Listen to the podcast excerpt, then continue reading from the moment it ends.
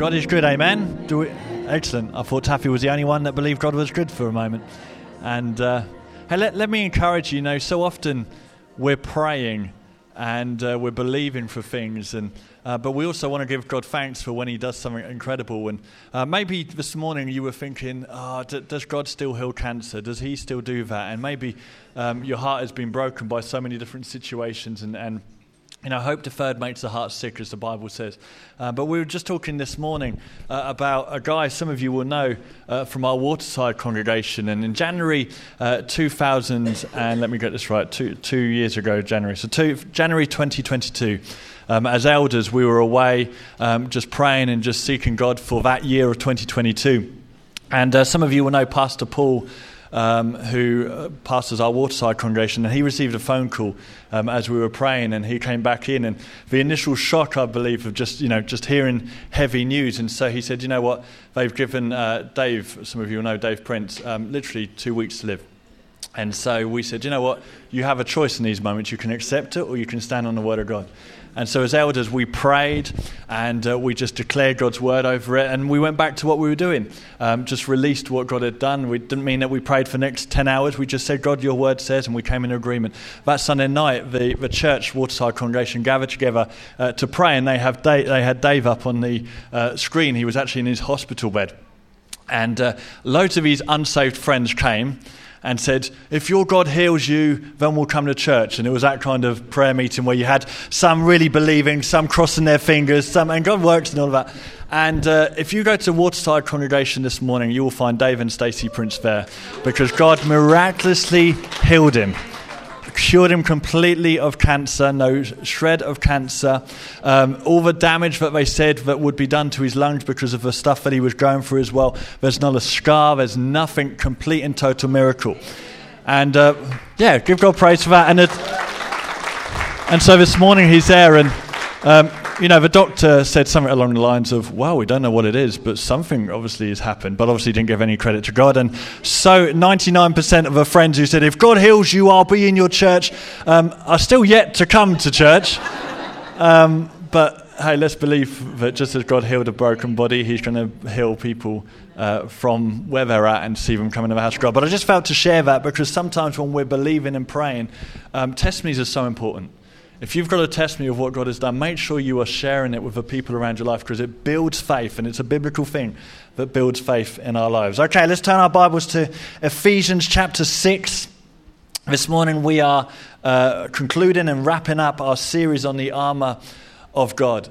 And uh, throughout this series, as we've been saying, um, the question hasn't been do you know what the armor of God is? Can you label it? Can you name all the different things in alphabetical order? All that kind of stuff. That's not where we're going with this series. This series is all about the question not do you know what the armor of God is, but do you actually know how to use it effectively?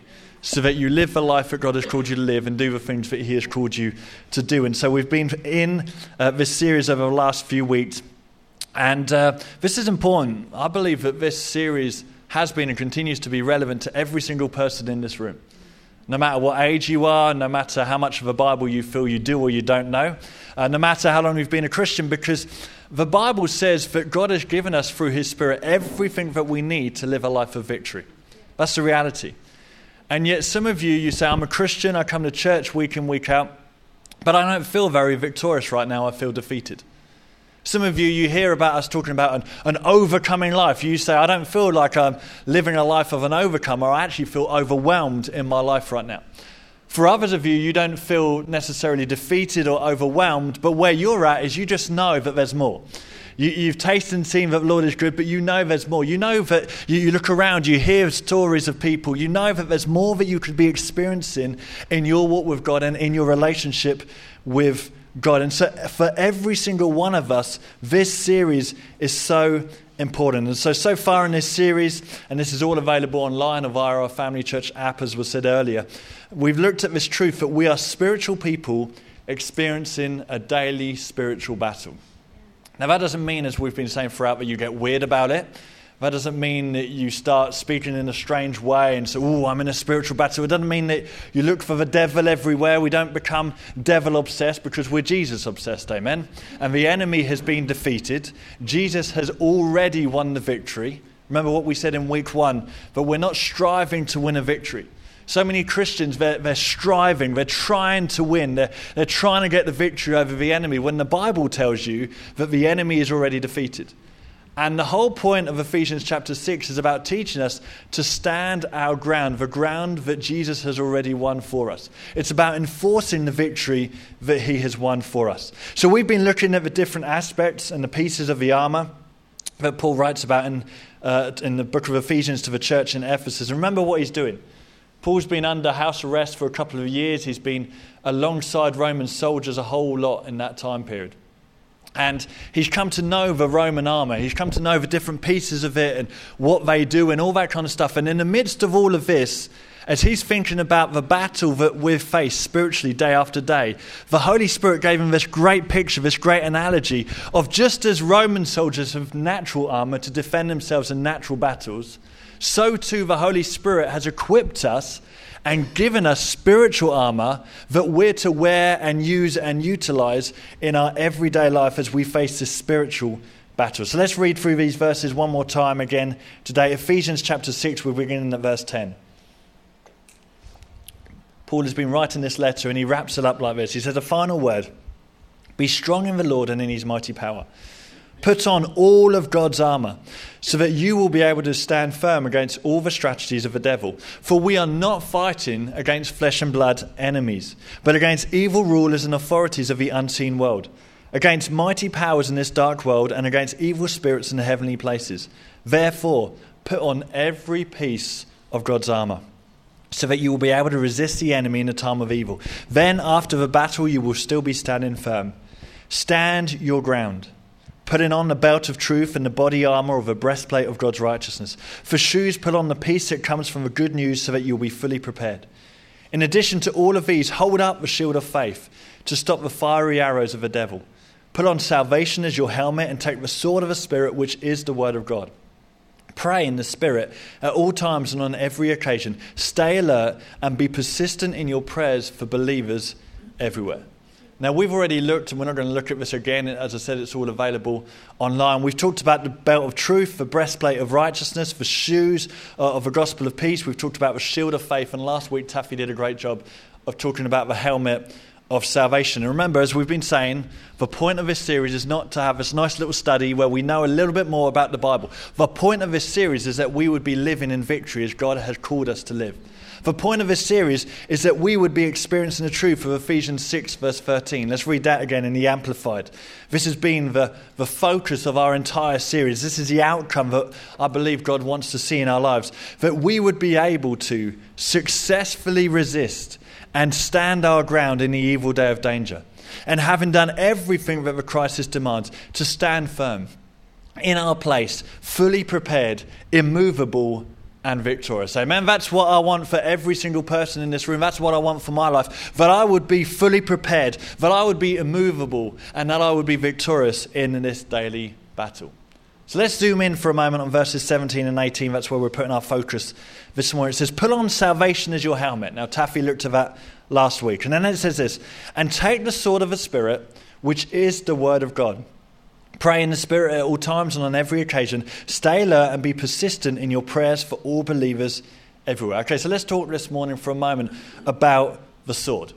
And here's the first thing I want you to notice that when you go through the list, this is the first piece that's actually defined. It tells you what it is. All the other things have really been about its purpose. So we've talked about the shield of faith. It says, hold it up because it will disting- extinguish the fiery darts of the enemy. But when it comes to the sword, it says, uh, it defines what it is. It says it's the word of God. Pick up the sword of the Spirit, which is the word of God. Now, when it comes to the Bible, there are two main swords that are spoken about and, and written about throughout the Bible. There's the, there's the big sword that some of you may have in your mind as you're thinking about the, the armor of God. It's this, this big sword that we wield, that this sword that maybe would take two hands to hold. It's the kind of sword that King Arthur would have had in his films. It's the kind of sword that He Man would have had in the 1980s. How many of you remember He Man? Now, if you're a child of the 80s or you're a parent of the 80s, we've got a picture of He Man. There he is. Some of you culturally are like, what on earth are you talking about? Age wise, wanna. Now, I look at some of the junk that Jenna watches, not rude junk, by the way, but some of just the, the storyline is just not good in terms of the everyday cartoons of now and, and, and the present age in which we live. And I'm like, what are you watching? That does not compare to He Man. He Man was legendary. And so He Man had this sword, and some of you, that's what you're thinking when you think of a sword of spirit. You're thinking about this huge sword. The reality is that in Scripture, only one holds a sword like that. His name is Jesus. And you read that through Revelation, all that kind of stuff. So the sword that he's talking about here in Ephesians chapter 6 is a little bit more like what you and I refer to as a dagger. It was called a Machaira. And some of you who are much better at pronouncing that kind of stuff, forgive me for my poor pronunciation of that, but it was called a Machaira. We've got a picture of that. And so these would be razor sharp on both sides. And so, instantly, if you know scripture, your mind goes to Hebrews chapter 4, where it talks about the, the word of God being sharper than a double edged sword. This is what it's talking about in this moment and it would be very sharp on both sides. And as you can see on this final one, very often it would have a tip that would kind of point up. And very often they would actually add stuff to their Machaira in order that there would be a tip that was strong and a tip that was incredibly sharp. And so what they would do, and some of you, if you're squeamish, you may want to cover your ears for a moment, but they would jab the dagger in, and before pulling it out, they would grab hold of it and twist it in order that, yeah, I told you, I did give you a warning, in order that when you pulled it out, some of the guts and stuff would actually come out. Now, why am I telling you this? Not so that you're grossed out. I'm not trying to be gross. The reason I'm telling you this is because I want you to understand that what Paul compares the Word of God like is a powerful thing in your hand. It's a powerful weapon that you can use to do damage to the enemy, not to do damage to other people around you, because our battle is not with flesh and blood but with principalities and powers, we have been equipped with something incredibly powerful and effective. And so the soldier would have this Machaira, and they would spend a long time learning how to use it. You, you, you, don't want to be learning how to use a sword when you're in the middle of a battle. Like, okay, now we're going to do our training. All the enemies coming at us. Now we're going to learn how to use it. And so they would have been equipped and learned how to use it beforehand in order that they could use it effectively in the midst of the battle because in the battle you want to instantly recall what do I do? You want to do it like it's second nature without actually thinking in that moment how to use the sword. Now, here's why I spent time explaining all of that, not so that we would understand a little bit more of a historical understanding, but because all of that, historically and naturally, correlates with what we have in our daily spiritual battle. Paul says, Take the sword of the Spirit, which is the Word of God. Now, when it comes to, again, the Word of God, when we look at the Bible, there's two main words that are used for the Word of God. One of those, which many people know, is the word logos. And the Logos refers to the, the, entire revelation of God to his people. It's a written word of God. Okay, your Bible that you may have out on, on your lap right now is the Logos Word of God, and it is our handbook for life. It's important that we have it. It, it shows to us the, the general principles and wills and purposes of God for humanity, not just by and large, but for us individually as well. Jesus himself was referred to as the Logos Word of God. In John chapter 1, it says that the Word, the Logos, came, became flesh, and dwelt amongst us. So we have the logos word of God, but then there's another word to describe the word of God, which is the word rhema or rima. And that's the spoken, active, live word of God that is relevant to the moment. So it's a specific word for a specific need and moment. And as the Holy Spirit gives you or reminds you of a truth from His word, He wants you to use it so that the enemy remains inactive and ineffective in our lives. Now, if you were going to use the sword of the Spirit, and if we're going to use the Word of God effectively, then we've got to be trained. Okay, the, as I said a moment ago, the Roman soldier would have known how to use it, which side to use, how to respond, when to thrust the sword, and so on and so on and so on. So you wouldn't see them like running onto the battlefield, just waving this, come on, let's be having you, you know, just waving this sword above their head. They were trained, they were controlled, they knew how to effectively use this sword. Again, how does that apply to us in 2023? You have the Word of God. You have the Logos Word of God from where the Rhema, the sword of the Spirit, is there to be used effectively. So here's the first thing we need to do if we're going to use this sword effectively we need to pick it up. We need to pick up our sword. How dumb would it have been for a Roman soldier to have the sword, to have trained in how to use it, but never actually use it, pick it up, or take it out of the belt in that moment of battle. So, very simply, if the Word of God is going to be effective in our lives, it's not rocket science, we need to read the thing. Right? Now, sometimes when you speak like this, people say, Oh, you're just being so legalistic. I don't have to read the Bible because God still loves me. Yeah, that's not up for debate. That's not what we're talking about in this moment because we're not saved by works and we're not kept by works. The love of God is unconditional. There's nothing you could do that would make God love you more. There is absolutely nothing you could do that could make God love you less. He loves you with an unconditional agape form of love. So that's not what we're talking about today. But when you talk to a Christian, you say reading the Bible is good for you. That's not legalistic, it's just common sense right? Imagine going to a Roman soldier and he's in the middle of a, a battle and he's being beaten, and, and, you're stood there and you're like, pull out the sword, pick up your sword. Imagine if they t- don't you be so legalistic, you're so condemning in this. You'd be like, stop being an idiot. Because we have to pick up the sword in order to be able to use it. So pick up your Bible, read it. Now, I know that we're all in different places with this. Some of you may read chapters a day. Others of you maybe read once a year when it comes to Christmas. And that's a, no, but that's the reality of where we may be at in a room this size with that many different people in it. But I want to talk about this, and let me talk to those who today rarely read their Bible, and not from a place of condemnation, but from a place hopefully of inspiration and encouragement to you. And let me come at this from a bit of a different angle this morning.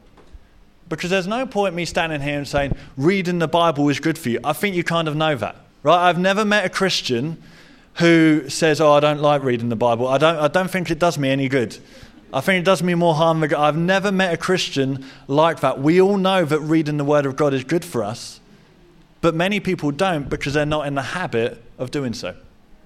Now, when I say that word habit, often we instantly go to negative connotations. Habits are, are, terrible, habits are bad. But just as there are bad habits in our lives, so we can build positive, life giving habits into our life. And reading the Word of God is a positive, life giving habit that we can build. All of you have positive habits in your life. All of you eat and drink without thinking about it. It's, it's a habit that you've built. How do I know that? Otherwise, you wouldn't be here this morning because you don't get to the end of your week and think, oh my goodness, I've forgotten to eat this week. I, com- I completely forgot to drink because your body will tell you that it's craving for food. Your body will tell you that it's craving for drink. It's just a habit that you build without actually thinking about it. It's just ingrained in your life. We need to make reading the Word of God a positive, life giving, non legalistic, non religious habit in our lives. So, how do we do that? Let's just look at that for a moment. And experts in habit formation who know a whole lot more than I do about this would say there are a few key things when it comes to building a healthy habit. Let's look at that. That you're to make it obvious, make it attractive, make it easy, and make it satisfying. If you want to build a health, and this goes across your life, but let's look in terms of reading the Word of God. If you want to make reading the Word of God a healthy habit, not religiously, but a healthy habit in your life, make it obvious, make it attractive, make it easy, and make it satisfying. Let's look at the first one make it obvious. Can I encourage you to put your Bible somewhere where you will see it? That will help it become an obvious thing in your life. Now, again, I know this is common sense, but how many times do we not walk in common sense? So, if your Bible is on a bookshelf somewhere, if your Bible is hidden away, chances are you're not going to read it that much. If your Bible is on your bedside table, if your Bible is on the coffee table, then it becomes a lot easier to make it an obvious thing in your life. I know a lot of people read their, their Bibles on their phones today. If you read a reading plan or whatever on your phone, can I encourage you, make the Bible app a standalone app on the front screen of your phone. Make it obvious. Again, you say, well, this isn't very spiritual. Well, okay, until we're in a place where we're all reading our Bibles daily, then, then we can come back to that. Make it obvious. There's another thing called habit stacking. And so that means that you stack one habit alongside another one that's already uh, established, and it becomes a whole lot easier and a whole lot more obvious for you. Let me tell you that every single day there's habit stacking going on in your life without you realizing it. When you flick on the kettle, you don't stand there going, oh, I know there's something I'm now going to be doing. You know, automatically, you reach, you get a mug, you get a tea bag if you're having tea, you get the milk if you have milk with your tea, and then you pour it in. You don't stand there trying to work it out. It's automatic because it's habit stacking in your life. So I want to encourage you. Maybe you want to make it obvious by stacking it with another thing where you say, Do you know what? Every time I eat my breakfast, I'm going to read from the Word of God. And it will just become second nature to you. Every time when I go to bed, the first thing I'm going to do when I get into bed is I'm going to read the Word of God. And you begin to build this obvious habit in your life where it becomes second nature to you. Make it attractive. Now, again, I'm not going to be too prescriptive on this because we're all wired differently. But one person may say, Do you know what? I, am going to do a reading plan because when I'm doing reading plan, I get more out of it. Another person may say, I'm going to get a study guide because when I understand the culture and the context of what I'm reading, it means a whole lot more to me. Other people may do reading plans together with friends and that makes it attractive to them. Somebody else may choose to do a standalone thing but have a WhatsApp group where they share what God is revealing to them through His Word. Make it easy. If you're starting a new habit or you're starting a renewed habit of reading the Word of God, can I encourage you? That it's far better to do something like read a passage of Scripture every day and build upon that than to try and read the New Testament in seven days. Right? Because some of you will go, yeah, I'm going to use a sort of a spirit. You, will read a whole, you know, a whole book in the first day, and then the second day you forget to do it, and so on and so on and so on. Make it easy and make it satisfying. Well, listen, when you get into the Word of God, that takes care of itself because you will taste and see that the Lord is good. You will see the benefits of being in the Word. It will be life to you in your daily life. So the first key is we need to pick up the sword. We need to read the Bible and use the Bible. Because when you're reading and enjoying God's word on a daily basis, do you know what it does? It gives the Holy Spirit an opportunity to bring Rhema words to your life. It brings the Holy Spirit an opportunity to take a portion of Scripture and you were just reading it at random, but it wasn't at random because the Holy Spirit in that moment brings something that's relevant to your specific need that day. He knows how to take the Logos and turn it into Rhema. The second key is this we've got to learn how to use the sword. So this is going one step beyond reading it. This is where we begin to study God's word. This is where things like scripture memorization come in. Okay, and, and for some of you, you think, well, no, no, no, that's just for kids' church, right? That's just, they, they memorize a scripture and then they get a little certificate, and, and, and that's just for kids. Why? Why is scripture memorization just for kids? Could it be, and, and let me be, I'm, I know you've never known me to be facetious, but let me be facetious just for a moment. Could it be that the reason why many Christians are living in defeat is because they know all the lyrics to their favourite song, they can name all the England managers at World Cups, they can. Pat's like, no, I can't. All right, all the Scottish managers who didn't make it to the World Cup. Okay, Pat, there you go. they, can, they can recite their favorite scene from their favorite movie. Some of you can recite the whole of Love Actually. I don't know why, but you can. and yet they don't know one verse of Scripture off by heart. Could it be that actually, if we put the same amount of effort into memorizing Scripture as we do learning other stuff in our life, that actually it would be useful to us? and could equip us in the daily battle that we face. Again, not from a place of condemnation, but I want to show you that it's there. It's not out of reach, it's, it's there for you to have every day of your life. So pick up the sword, learn how to use the sword, and when the time comes, use the sword. It'd be pretty pointless if you had the sword in battle and you pulled it out of the belt, but then you just stood there holding it while you're being attacked. Use the sword. And in Matthew chapter 4, Jesus gives us a great example of how to use the sword of the Spirit. Let's just turn to Matthew chapter 4. We're going to read from verse 1.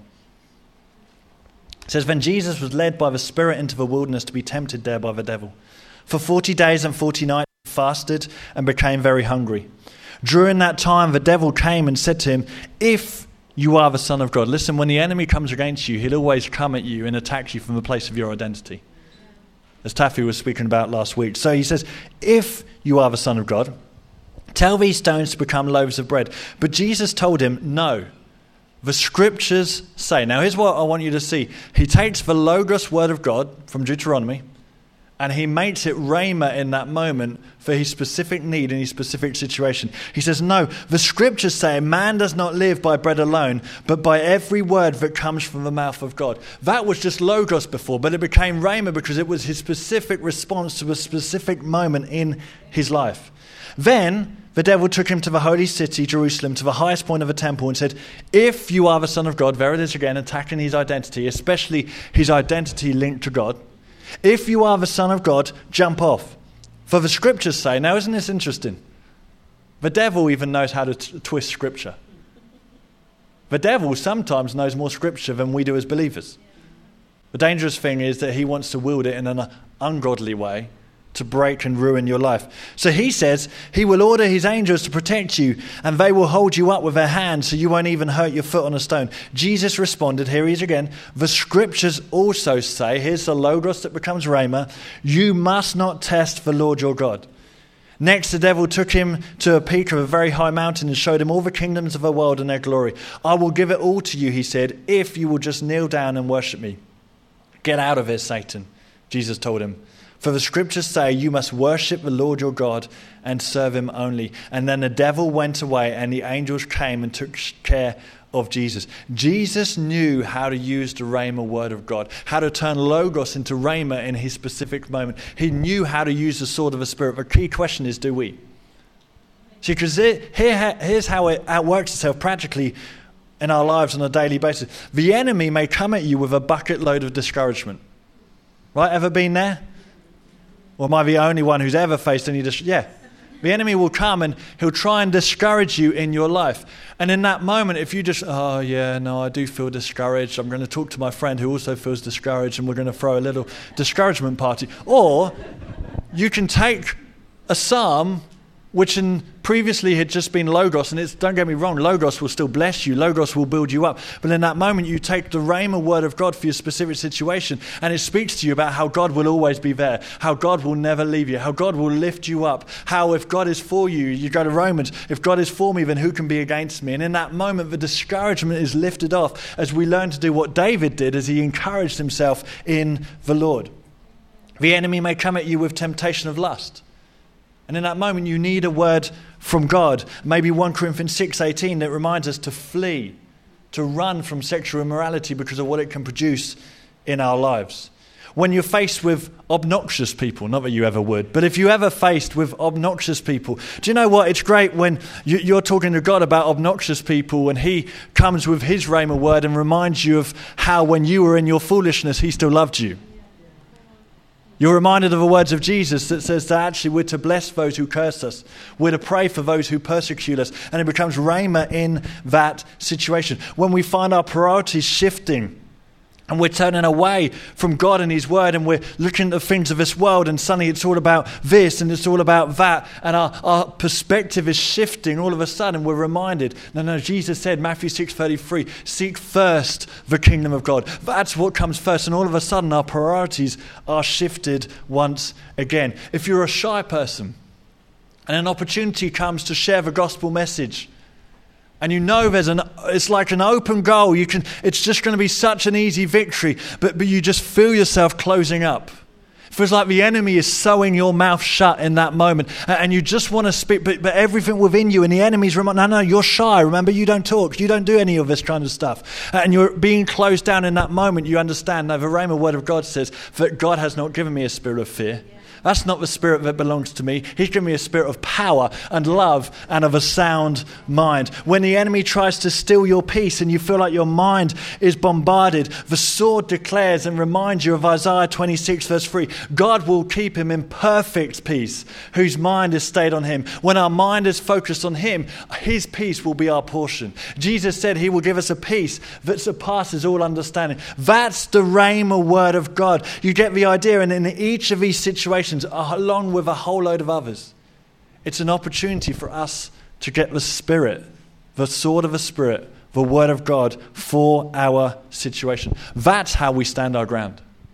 Otherwise, it just remains this spiritual concept out there somewhere in Ephesians chapter 6. That's how we take ground. That's how we defend what Jesus has done for us. That's how we demolish strongholds with the Rhema word of God. You think, I, I feel so trapped, I can't change my thinking. No, the Bible says that you have been given a weapon with which you can demolish those strongholds in your life. Amen.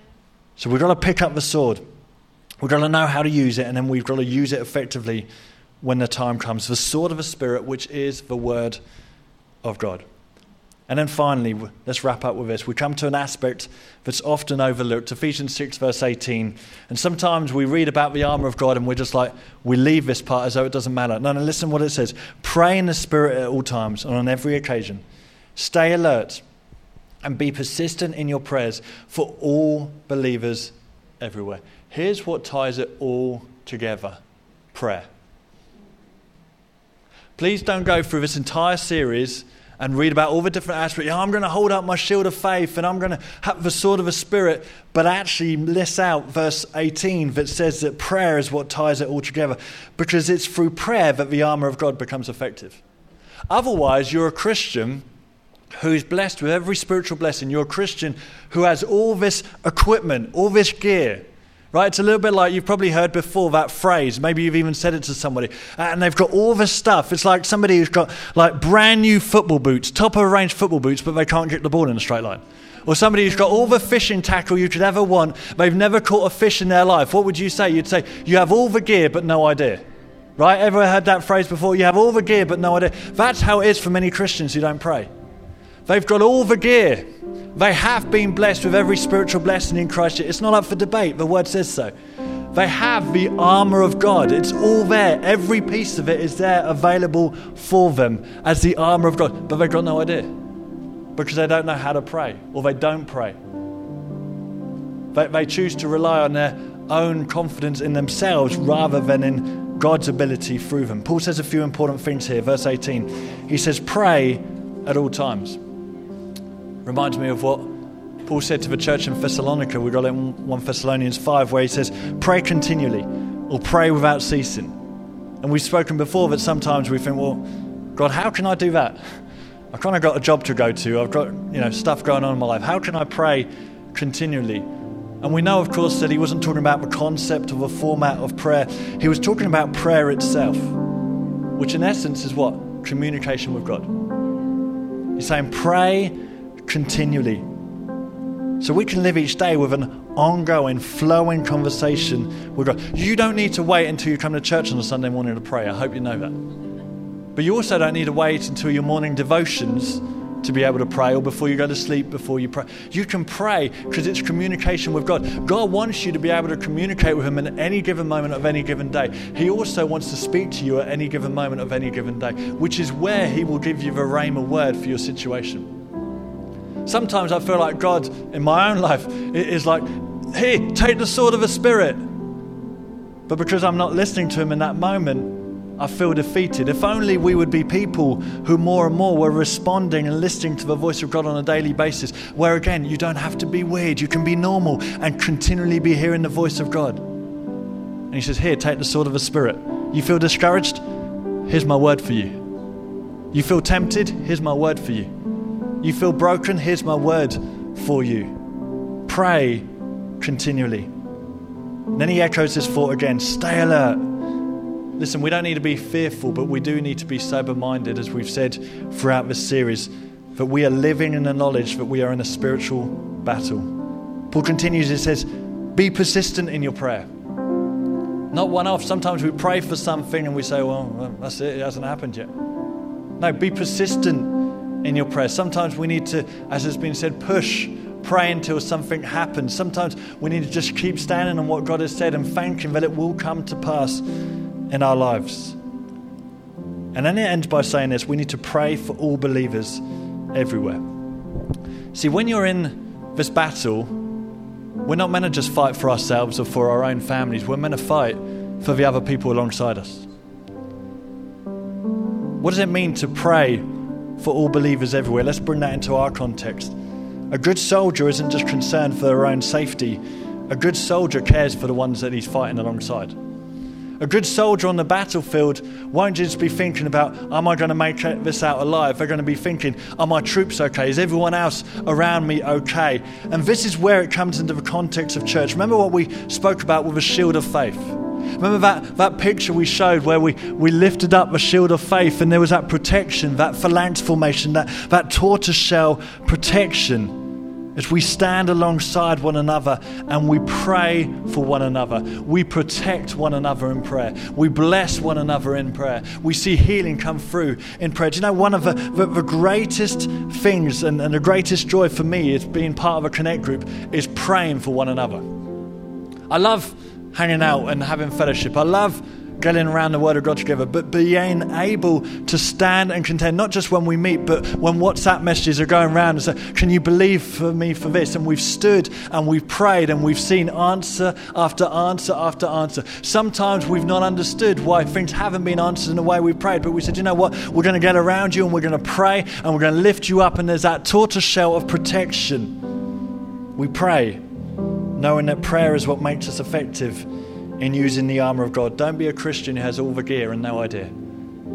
Because God has given us what we need. Okay, let's bring this all together. God has given us armour, spiritual armour that protects us and allows us to stand our ground when the enemy comes at us. And we've been saying there is an enemy. We don't live in fear of him, but we need to be aware of him. He hates you. He will stop at nothing to wreck your life, to break apart your marriage, to see your finances in a place of destitution. He will stop at nothing to disunify the church. He will stop at nothing to stop you preaching the gospel. He will stop at nothing, but we have all we need. The question is, will we use it? Let's just stand to our feet. And I just want to read this verse over you one more time, and then I'm going to pray for you. Ephesians 6, verse 13.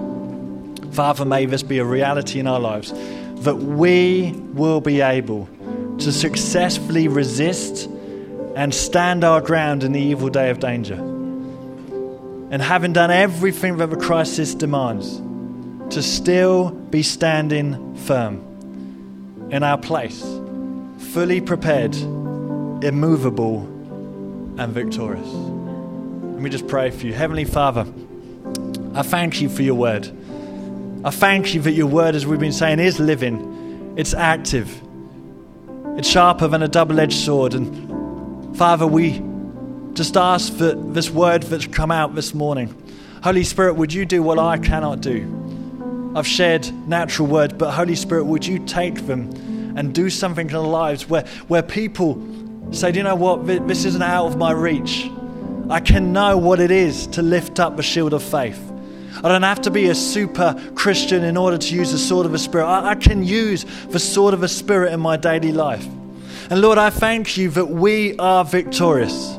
Father, I want to speak over every single person here today who has come into this place feeling defeated, feeling overwhelmed. Father, that is not your portion for them, and that is not the truth of who they are in Christ. Father, I thank you that you would demolish those lies and those strongholds that people have been carrying for years. And Father, for others, where it may take a season, it may just be more than a moment, but Father, I thank you that what you've begun through this series, people will take and use and and will see it change things in their life. Father, I thank you that, that strongholds will be broken today and in the coming days that will mean that generations to follow will be different. Father, I, I, I want to pray for parents right now, Father, that we would know what it is to lift up our shield of faith over our family and our children. Lord, I want to speak over marriages. I want to speak over single people. I want to speak over the youth, over kids that every single one of us would know what it is to lift up the shield of faith. Father, when those darts come against us, may we be a church that stand in a place of prayer and say, Not on our watch. For each other and for our community. Over Lee Park, we say, Not on our watch, because we will stand fully prepared. Thank you, Heavenly Father, that you have equipped us with everything that we need. We are blessed with every spiritual blessing in Christ Jesus. And Lord, I pray that as people open up the word this week, some maybe they need to dust it off and open it up once again. But Father, you don't look at them with eyes of condemnation. Father, I pray for any single person today who has heard this word and has felt guilty because of where they're at with the word of God. Father, I thank you that you lift that guilt, you remove that shame, Father, and they would know that your love love is unconditional towards them. But Father, as they move away from shame, which is something that the enemy wants to hold them in, that they would, with fresh eyes, open up your word. Father, I thank you that all this week, Logos is going to become Rhema in our life. Father, I thank you that it won't just be for us, but it will be for other people that we come into contact with as well. For your glory, we pray. So, Father, I commission every single person to stand in the full armor of God. Just for a moment, just picture yourself with the full armor of God on. Everything, every piece of the armor of God. What a difference it makes as we go into the daily battles that we face to know we have that on. And I want you tomorrow morning, before you step into your day, just to take three seconds. I'm not needing hour, just three seconds tomorrow morning, just to close your eyes and to picture yourself in the armor of God as you step into whatever it is you're doing. And on a Tuesday and on Wednesday, on Thursday, and let it just be a thing that you're so aware of that you are wearing the full armor of God. Make sure that you are so that you can stand firm. God, to you be the glory.